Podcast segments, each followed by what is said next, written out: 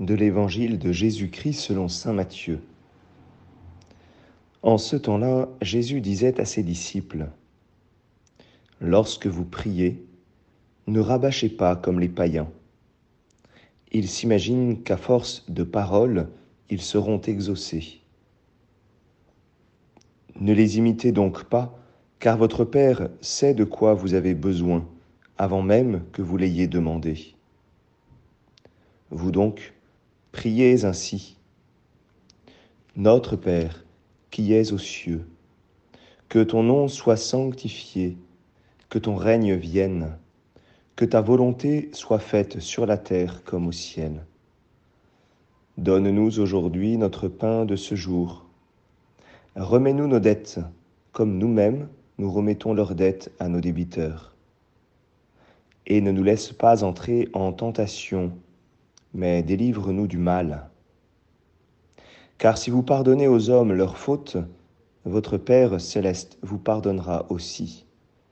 Mais si vous ne pardonnez pas aux hommes, votre Père non plus ne pardonnera pas vos fautes. Acclamons la parole de Dieu.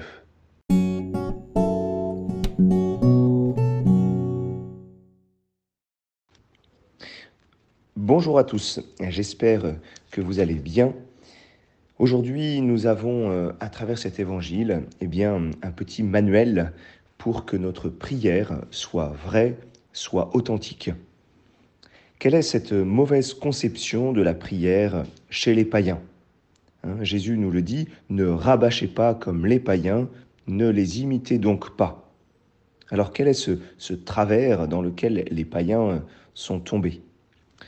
Et quelle est aussi peut-être la mauvaise interprétation euh, que nous risquons d'avoir de ces paroles hein, Si on va un petit peu trop vite, on pourrait dire euh, ben, en fait qu'il ne faut pas euh, prier le chapelet, il ne faut pas avoir de prières répétitives, voire même peut-être il ne faut pas avoir de, de prières vocales toutes faites.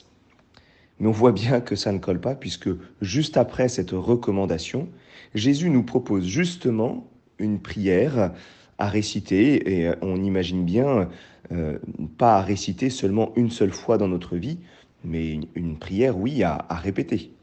Et Saint Paul lui, euh, lui-même dira prier sans cesse. Donc il peut y avoir une répétition. Alors quelle est la pointe de cet évangile? Eh bien, la prière est une force, mais elle est une force non pas par la quantité, mais par le cœur par la confiance. La prière ne va pas changer le cœur de Dieu, ne va pas euh, le convertir. La prière, au contraire, va changer mon propre cœur, va me convertir moi-même. Il ne s'agit donc pas de convaincre Dieu à force de répétition, mais il s'agit, et là nous en avons besoin, à force de répétition, de changer notre cœur et même que mon cœur devienne de plus en plus confiant.